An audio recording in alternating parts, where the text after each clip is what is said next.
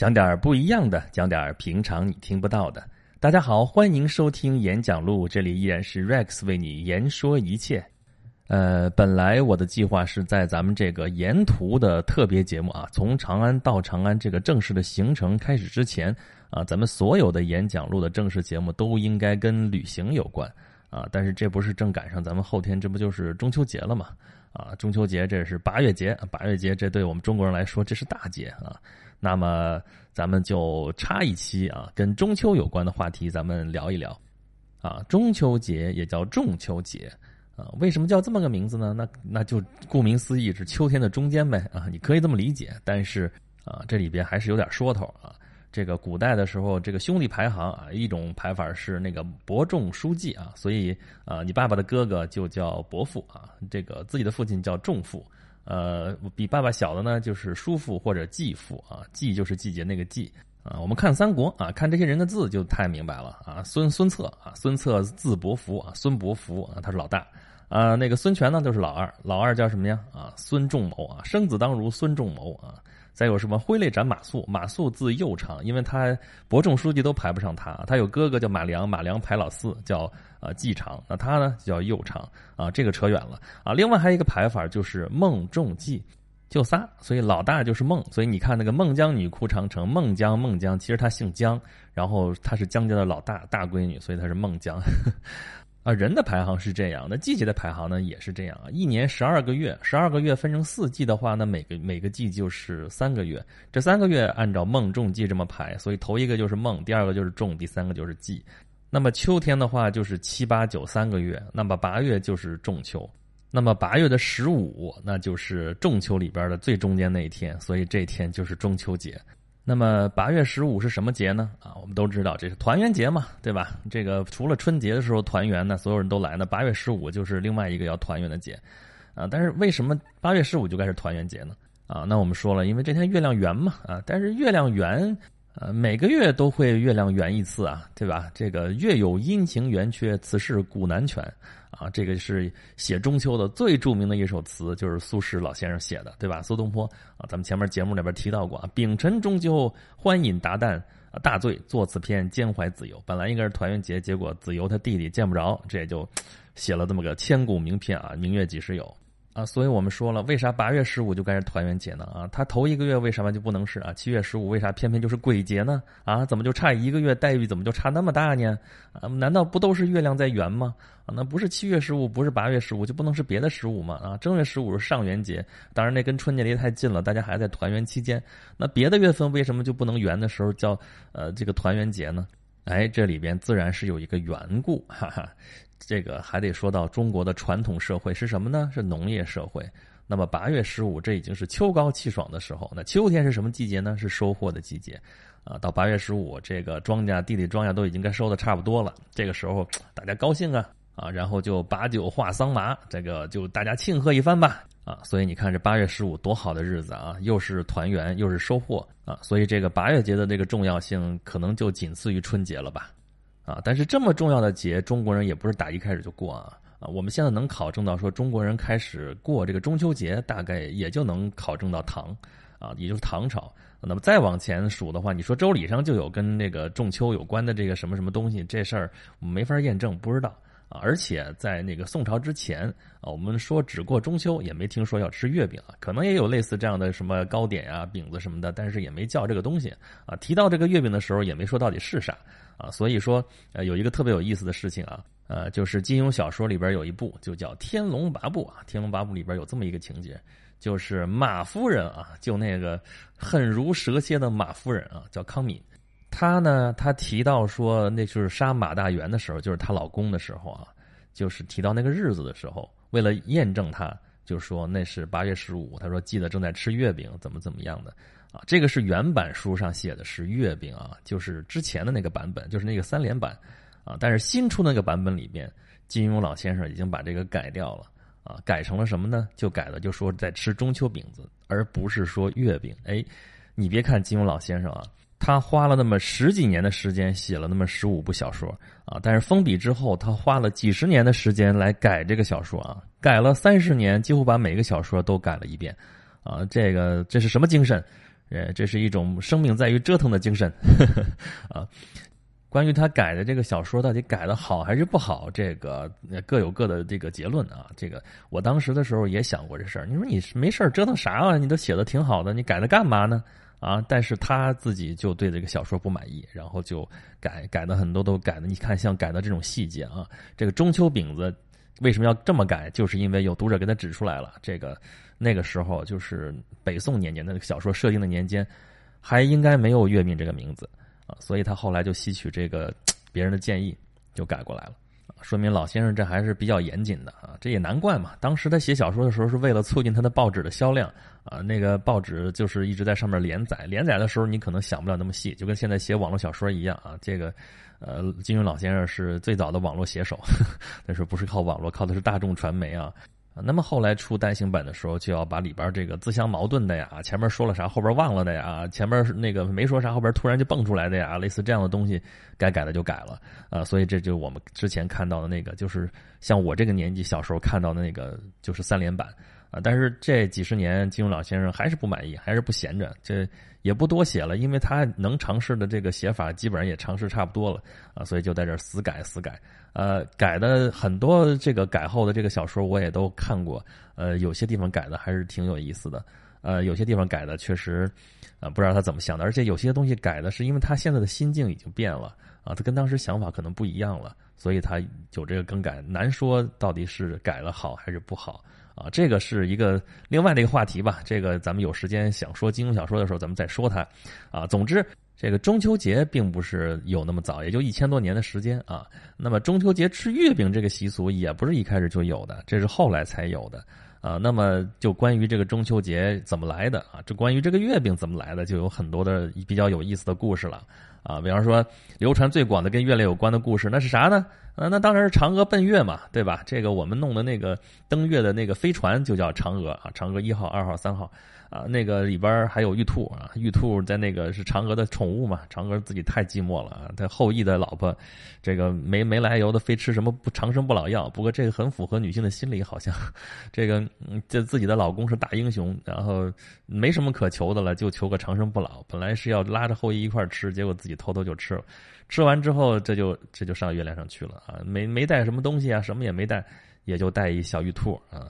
玉兔这个古代传说里边还说他那是捣药，哎，这个玉兔看来真的是成精了啊！这个也是啊，《西游记》里边不就成精了吗？啊，天竺国这玉兔精就变成公主，要跟唐僧拜堂成亲，要吸他的元阳。呃，这个唐僧肉实在是太好吃了，他不是直接吃肉啊，要榨干它啊，这个更厉害。呃，那个还有一个故事就是吴刚嘛，这个吴刚捧出桂花酒，他为什么捧出桂花酒呢？这个吴刚犯的错儿。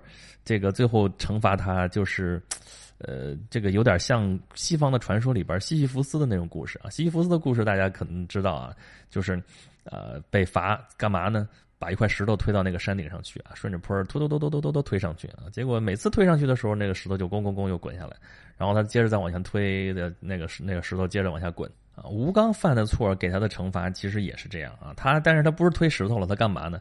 就砍那根桂花树啊，这不不知道桂花树怎么惹他了，就让他天天的拿着个斧头就在那砍，啊，这个桂花树呢是枝繁叶茂啊，五百多丈高，哇塞，这个本来这树就那么粗啊，你你是得粗点儿，你要不然太小了之后你在底下看月亮怎么能看得着呢？按照古代的传说，对吧？所以老粗一棵树，五百多丈，你想想多高。但是呢，就给他把斧头让他砍，砍的时候呢，每砍一下去，那个哎被砍的地方就马上就合拢了。啊，再砍一下，哎，它又长好了；砍一下，哎，就长好了。就干的全都是无用功，你就这么天天在这儿砍。所以说，就这种没完没了的这种惩罚，实在是太折磨人了啊！这个，所以说你每回咱们看到月亮的时候，月亮圆的时候，就说上面啊，吴刚在砍桂花树，他是砍的砍来砍去是没头的。然后玉兔在捣药，这个不知道玉兔犯什么错了，在这天天在这捣药，捣的是什么呢？就是那个长生不老药啊，不知道跟那个。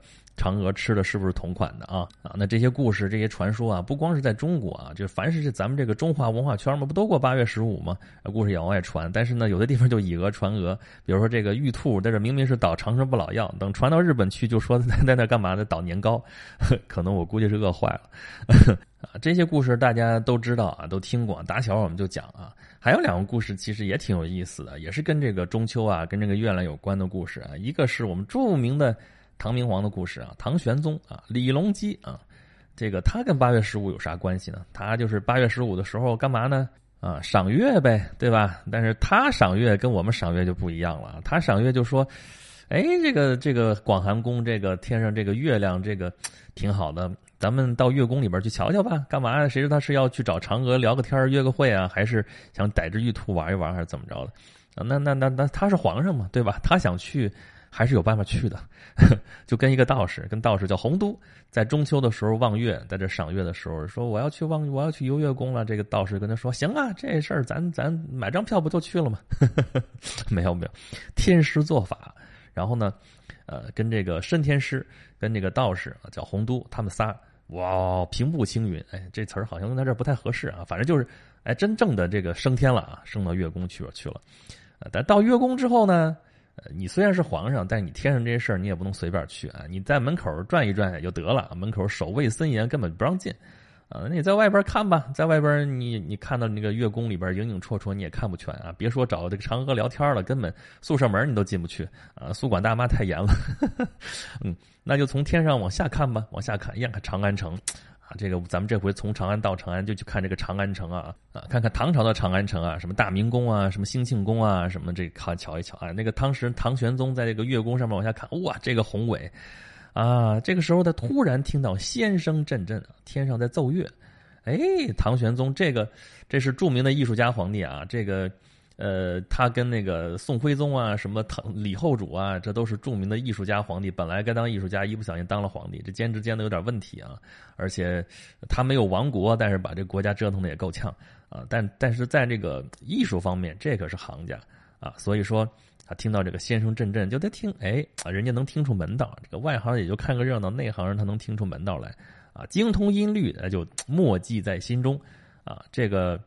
此曲只应天上有人间能得几回闻啊！就这个曲子，呃，他回来之后，从月宫上回来之后，就把这个曲子给记下来了。记下来之后呢，谱曲编舞，这叫什么曲子呢？霓裳羽衣曲啊！根据这个曲子编的舞叫什么呢？霓裳羽衣舞。谁来跳呢？那可当然是杨贵妃了啊！啊，这个地方咱们多说一句话啊，就是这第二个字啊，我们通常是把它在衣裳衣裳里边说啊，这是轻声。啊，但实际上它本来的读音是就是这个长啊，衣衣裳衣裳是后来的俗称了，通称了，所有的这个能穿的东西都叫衣裳啊。但是咱们早就说过了啊，汉语本来是一个字是一个字的啊，一个字的意思就是一个字的意思，衣就是衣，长就是长啊，衣是上身穿的啊，长是下身穿的啊，长呢其实就是类似像裙子那样的东西，呃，这个古代不光女人穿裙子，呃，男人也穿裙子啊，不叫裙子的就叫长啊。啊，上古的帝王有句话叫做“垂衣长而天下治”，啥意思呢？就是给大家都穿上衣服了，这天下就大治了。这个 这里边的事情就就好玩了，回头咱们再说啊啊！但是今天咱们就说这个《霓裳羽衣曲》啊，这曲子是天上听来的，等于说唐明皇从天上偷听下来的一首曲子。那你说这得好听成什么样啊？哎呀，所以那个时候特别流行，皇帝亲自谱曲嘛。啊，然后就到处都流行，但是后来一经过安史之乱，到了中唐到晚唐的时候，这事儿就已经淹没不闻了，啊，一直到了后来，另外一个艺术家皇帝就是那位南唐李后主，他跟他的皇后啊，他的皇后大小周后嘛，啊，大周后小周后，他跟这个大周后一起，就把这个曲子只剩些残篇了啊，重新给他补齐了再唱，你唱这干嘛呢？最后就那就当亡国之君了，这属于靡靡之音了。啊，最后他也被被被俘虏了。这这曲子后来又流传流传又散掉了。那么到宋朝的时候，有一位著名的词人叫什么呢？姜夔啊，就是写那个《扬州慢》啊，他自己本身就是音律大家啊，他又把这曲子整理了一遍。到他这儿已经整理了好几遍了啊。然后就他这个版本也没有完全流传下来啊。这是后人，我们的现代人又根据他流传下来的一些记录啊，这些残本啊。啊，又重新编了个曲子，就是我们现在能听到的《霓裳羽衣曲》啊。这曲子跟当年唐明皇听到的曲子是不是一样？这事儿我们真不敢说了啊啊，估计是已经差个十万八千里了。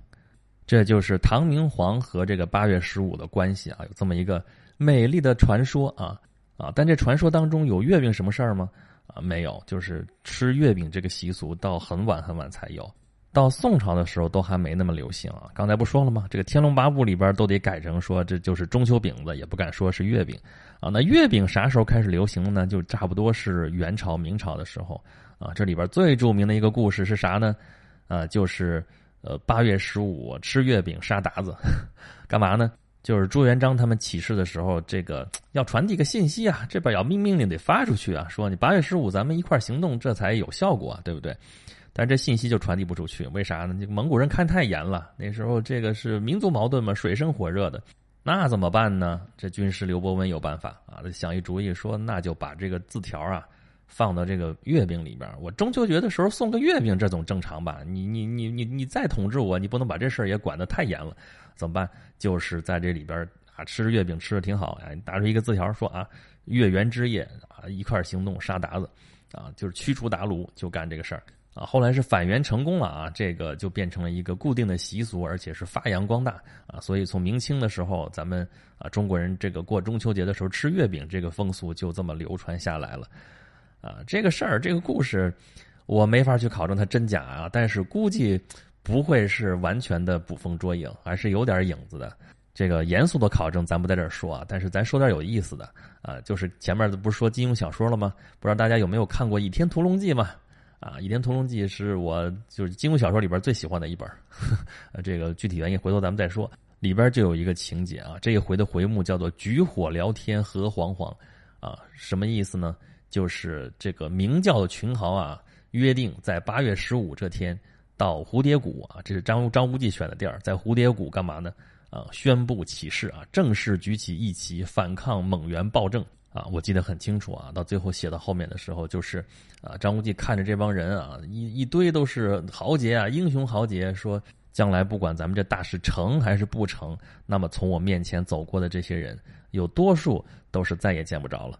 你看金庸老先生写的啊，这故事当然是编的，但是他选的起事的这个日子选的还是八月十五，中秋佳节啊，所以这八月十五又是收获的季节啊，又是团圆的日子啊，又是胜利的日子，所以我们要好好庆贺一番。那么怎么庆贺呢？啊，吃个月饼吧！啊，终于说到月饼了，请容许我吐个槽，这月饼咋就那么难吃呢？啊，当然了，也不是所有的月饼都难吃啊，有那么几种特别好吃的月饼啊。我小的时候也很爱吃，但是现在来说，我基本上不太爱吃月饼，啊，因为再好吃的月饼，它也是油太大、糖太大、太甜啊。你说里边放肉，那个那也挺好吃，但是毕竟还是照样油太大，这个糖分太大，因为它外边那是面食嘛，面裹的。啊，轻易还是不吃了啊！所以之前说啊，每个每单位还发点月饼什么的。今年说现在那个八项规定嘛，不能发包装特别好的月饼啊，因为之前呢拿这个月饼送礼根本就不是送月饼，送包装盒，啊，包装盒里边塞点不知道什么东西，啊，这个现在为了那个反这个不正之风。呃，干脆这月饼也就只能发点简装的，最多最多这样了啊。后来或者干脆就不发月饼啊。那简装的很多月饼那就更没法吃了，对吧？那还有那种啊令人发指的五仁月饼，不是好多人在说嘛？说这个呃吐槽应该把那个五仁月饼要逐出呃月饼界。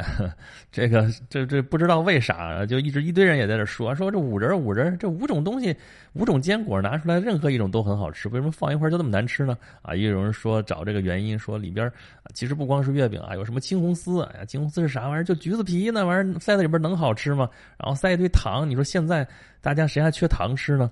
啊，弄一堆糖搁里边，齁的都没法没法吃了。这个，然后这这反正众众说纷纭吧。总之，这个五仁月饼是不怎么好吃。啊，这事儿呢，我有我的理解啊，我的理解就跟北京小吃一样啊。北京，我当然到北京的时候，我就跑到护国寺去找那个小吃。好吃吗？好吃，真的很好吃啊！有很多，当然有些人不习惯啊，说什么豆汁儿啊，来一碗哈，豆汁儿跟刷刷锅水似的，又酸又馊什么什么的。但哎，我还挺爱喝的，这我还真能好这口。呃，然后其他的什么那疙瘩啊，什么什么炸灌肠啊，什么什么呃面茶呀、驴打滚啊、豌豆黄一堆，哎呀，不行，说的我都饿了，口水都流出来了。啊，但是我吃过几回之后，我再仔细观察，就发现一个问题，什么呢？啊，就是老北京这些小吃啊，其实真的是平民小吃啊，都挺好吃。但是呢，它的造价其实并不高，它的那个用的那个原材料都是比较，你像那个什么爆肚啊，什么都是下水啊，以面食什么居多，然后都是糖啊，什么甜的、齁的也都有些挺那啥的，什么蜜三刀啊什么的，真的很好吃。但是确实也是糖分比较大，油比较大啊，这个月饼呢，其实跟这个有点类似。这是我们前面讲过啊，那么中国人之前传统的这种啊社会都是农业社会啊，啊农业社会才会过八月十五这种收获的节啊，才会把这个节当成一个团圆的节。那么同样的，因为是农业社会，这个生产力并不高啊，大家你想，咱们过年的时候才能吃个饺子，那平常的时候连吃到这些小玩意儿、吃到这些甜乎乎的东西的时间都少，所以才会觉得它好吃。啊，越是在物质匮乏的年代，越会觉得这种齁甜、这种油也大、糖也大的这种东西才会觉得它好吃啊。那么对于现代人来说啊，尤其是这都住在城市里边，天天都要喊喊着要减肥的啊，啊，弄不好就糖尿病，弄不好就这种高血压的三高的这种人来说，其实应该少吃点这玩意儿。尤其是像月饼这种啊，油比油和糖啊，比其他的这些传统这个食品都要大。啊，你说你粽子节吧，吃点糯米，吃点糯米也还挺好的。